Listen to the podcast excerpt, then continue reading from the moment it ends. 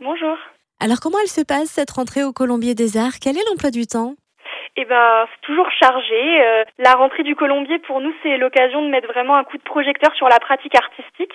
Donc, on invite les spectateurs à passer de la salle à la scène et découvrir différentes disciplines artistiques plutôt à travers l'expérimentation. Du coup, on va avoir trois ateliers réguliers. La chorale joyeuse et foireuse qui se réunit tous les lundis soirs à Plénoiseau autour des chants du monde et des chants militants. On aura aussi l'atelier d'écriture, un samedi après-midi par mois à Plénoiseau, où dans une ambiance conviviale, l'écriture devient un jeu. Et puis on aura l'atelier danse, euh, un jeudi soir par mois à Bréry, où tous les corps euh, désireux de se mettre en mouvement sont les bienvenus. Et puis enfin, on va avoir un stage de portée acrobatique le week-end du 12 et 13 octobre à Comnaille avec euh, deux formules. Une formule plutôt pour les ados et les adultes et puis une formule en duo parents-enfants. Les spectacles seront de retour en octobre. Justement, cet atelier aura une répercussion sur les spectacles d'ouverture de saison.